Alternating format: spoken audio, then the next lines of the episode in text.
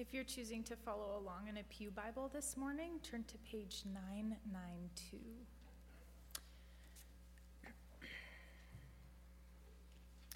The scripture reading this morning is Luke 2 21 through 35.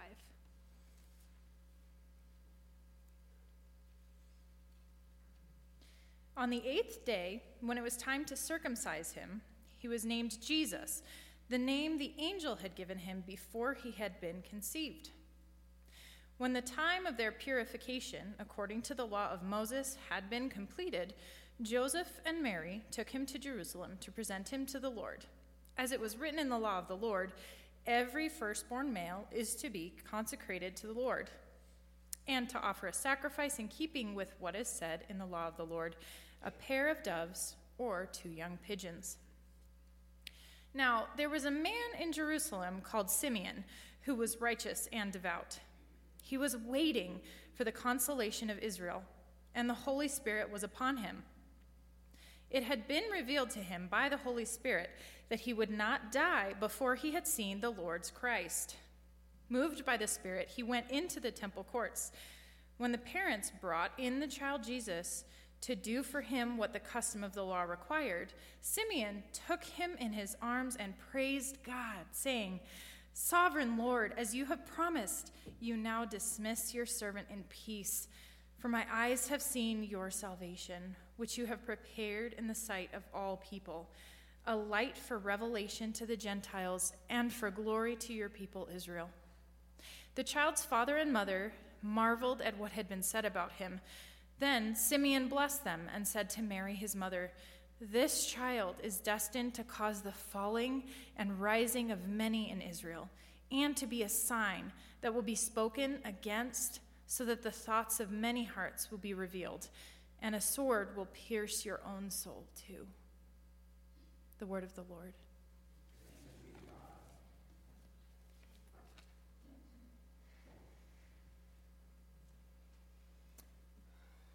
Good morning. It's good to see you and be with you. This morning, we come to this really interesting story uh, of Simeon. Like you, for many weeks, I have been walking through Advent and hearing the story again with anticipation and preparation, getting ready for the Savior to be born. Uh, it was so good just a few days ago to be together and to celebrate that indeed our Savior has come, the real Christmas story. Um, but it's fun to think this morning about what happens after that Savior has been born. Because the story doesn't stop there, does it? Uh, it it's just beginning, in fact. Uh, and so next week, we will celebrate Epiphany uh, the day that we remember the Magi coming and bringing their gifts, and of Herod's coming persecution. Uh, today, though, I want to look and think a little bit about Simeon, who we're told is righteous and devout, and that he had waited his whole life for this moment.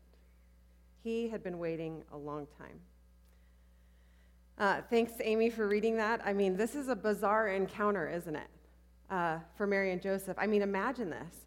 Our text tells us that they marveled at what happened that day in the temple courts. Uh, and of course they did. Imagine taking your child. You know it's time for dedication. You it's time for your purification rites after your child has been born. That pesky labor and delivery can make you unclean. and so you have to go to the temple at least 40 days later and present an offering and bring your child, dedicating them to the Lord. And so Mary and Joseph show up. They are there with their offering and their son. And it says that Simeon, this old, devout, righteous man, is prompted by the Holy Spirit to go to the temple that day. And he grabs their child, praises God, and basically exclaims, this is what I have been waiting my whole life for. That God's salvation is here. I can die in peace now. I mean, how bizarre is that? And if that's not enough, he then turns to Mary. And he says, You need to know that this child is going to be responsible for the falling and the rising of many. He's going to be spoken against.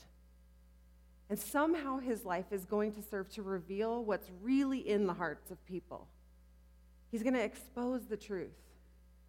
Oh, and Mary, this is going to pierce your own soul. okay. And even if Mary and Joseph are getting used to this, I mean, there have been some odd things that have happened, right? A very bright light has been present for a while. Uh, they have had random strangers show up unannounced. Angels have spoken. A lot of weird dreams, right? I mean, this is bizarre. But I don't think you ever get used to this. Of course they marveled. I actually think that's a very nice and polite way of saying they were probably very overwhelmed, uncomfortable, surprised, confused. Teenagers would say they're shook. No teenagers in here? All right. Sorry, youth ministry. Uh, it's, it's no wonder, though, that they marveled at Simeon's words. I mean, this is overwhelming. But what, what did he mean? What was happening here? I think it's important that we have to remember that Israel has a long history of being in trouble. And they're in trouble again. The strong arm of the Roman Empire controls everything. Everything. And even though they're historically familiar with failure, exile, slavery, persecution, their own messy failures again and again, I mean, things are very difficult for them under Roman rule. They are worried that God has forgotten them. It has been hundreds of years that a prophetic voice has spoken to the people. I mean, they're sure that God has abandoned them. They're trying desperately to hold on to their faith and their tradition, but they're wondering has, has He finally given up on us? Where is God this time? I mean, we've heard the promised Messiah is coming, but how long? How long, O Lord? When will Israel be comforted? When will Israel be consoled? And it's here that we find Simeon. He's waited his whole life for this. His whole life. He can die in peace now. Somehow, Luke tells us he knew that he would see the promised Messiah. Somehow he knew that would happen before he died, and now the child is here. He's waited. You know, in a couple days we will hit 2020. I don't know how you're feeling about that. It's a new year. It's also a new decade. Man. And I think it, um, can be important at your end to stop and reflect and to stop and think about what has life been like for us the last year the last decade even i mean what have you been waiting for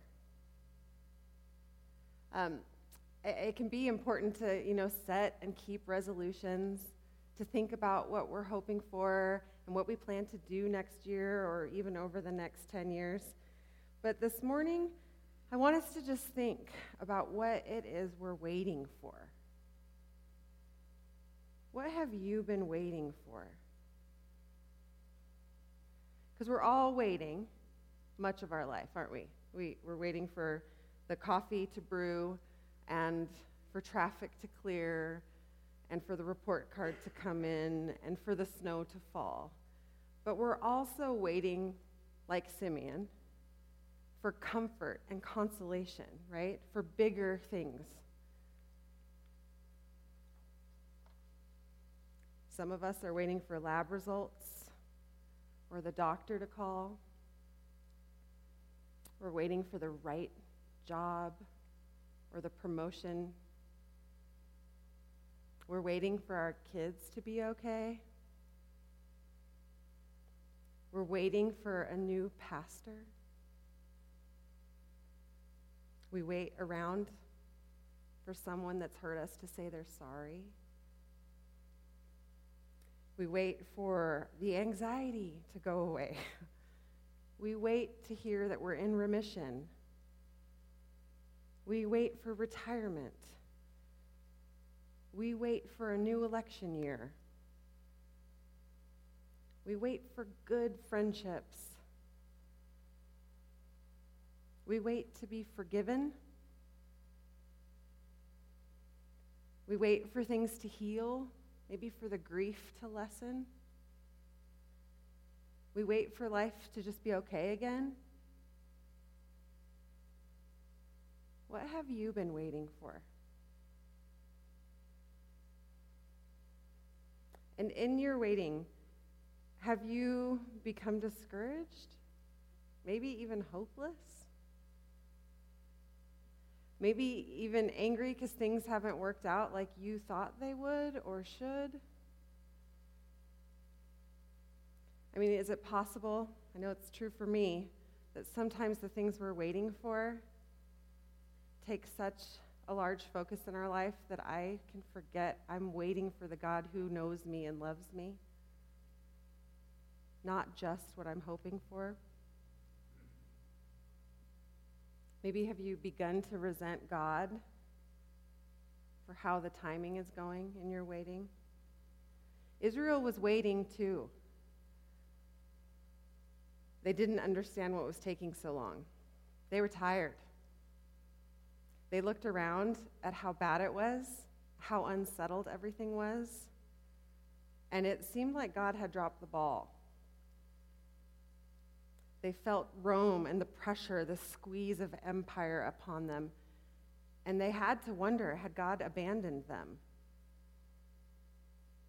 You know, it's interesting, they'd been waiting so long that when the Messiah did indeed show, they'd become so fixated on what it was they thought they were waiting for that they didn't even recognize him. Jesus didn't turn out to look like what they thought he would. And I wonder if sometimes that happens for us too. God shows up and we might not even notice. Yet, in the midst of this, I think this is where we find Simeon, waiting with a really, really different posture. A really different posture. His eyes are fixated on Christ. His soul is not relying on his own feelings, his own fears, his own experience, his own desires, but on the promise that God's Spirit is at work and in control even in the long wait. He stays faithful, like devout, committed to what he believes is true about what God says he's doing. The Messiah will come. He roots himself in the truth of that promise, even when it looks like all is lost, even when it looks like Israel has been abandoned. And because of his posture, because of the way he waits, he recognizes the Messiah in the temple courts that morning. He recognizes Jesus when he shows up. And I think this text just begs like, what is the posture of our waiting? Have we maybe forgotten that God is still faithful our discouragement, our impatience, our frustration, has it gotten the better of us this last year? Or maybe we're so sure we know what we need and what we want that we've lost sight of who it is we desperately need. Would we even recognize the Messiah? How do we fix our gaze on Christ like Simeon did? How do we shift the posture of our waiting? Really, really trusting in the leading of the Holy Spirit. Believing that God is indeed at work, even when it sure doesn't look like it. Um, one of my favorite books um, is the Book of Lamentations. I know it's a little dark to be a favorite, but it is. Uh, basically, a little book of lament. It's chocked full with, you know, some dark poetry, the heavy emotions, protest, pain, a lot of like shaking your fist at the sky kind of writing. Uh, it's, been a, it's been a close companion of mine the last number of years as our family has endured plenty of suffering. But this little book, amidst all its pain, suffering, lamentation, the book turns in a little section in chapter 3. The whole book hinges right in the middle of chapter 3 in the middle of the crying out, the pain, the frustration, the author reinterprets human suffering, basically lays out the posture of waiting. Lamentations 3 19 through 24 says, I remember my affliction and my wandering, the bitterness, the gall. I well remember them, and my soul is downcast within me. Yet, this I call to mind, and therefore I have hope.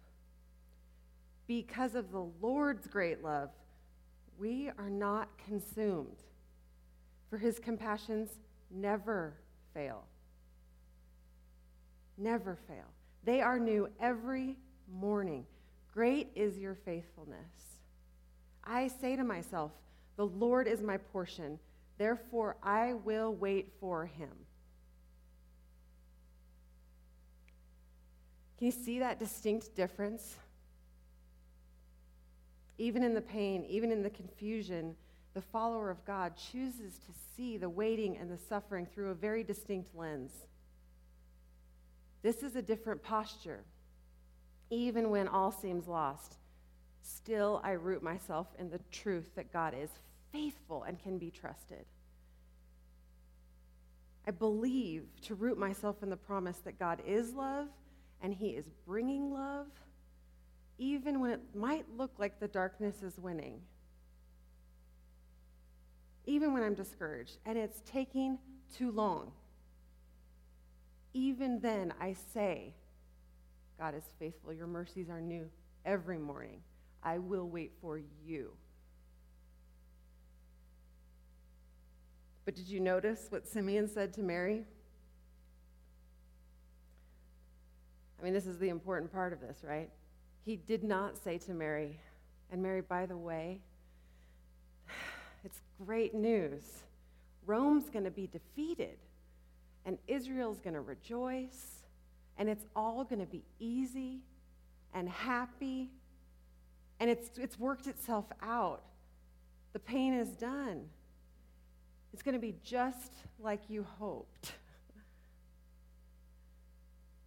It, I, unfortunately, that just wasn't the message. no. He looked at Mary and he said, This child will cause the falling and rising of many. He's going to expose everything. People are going to speak out against him, and your own heart will break.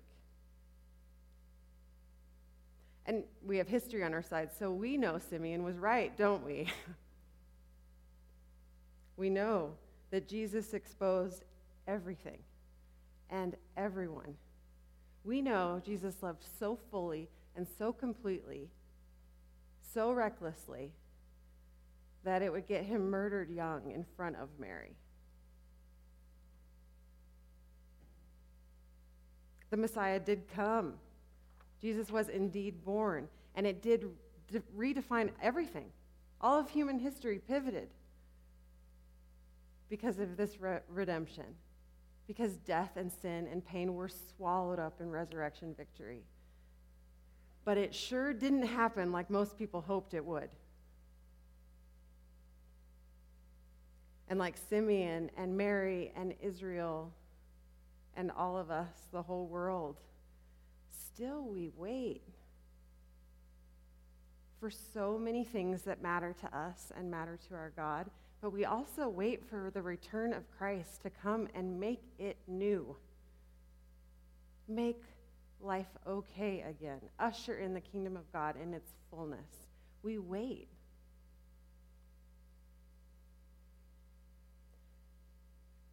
And so, what are you waiting for? Our God is faithful. We're told God's mercies are new every day. God has not left you or me while we wait.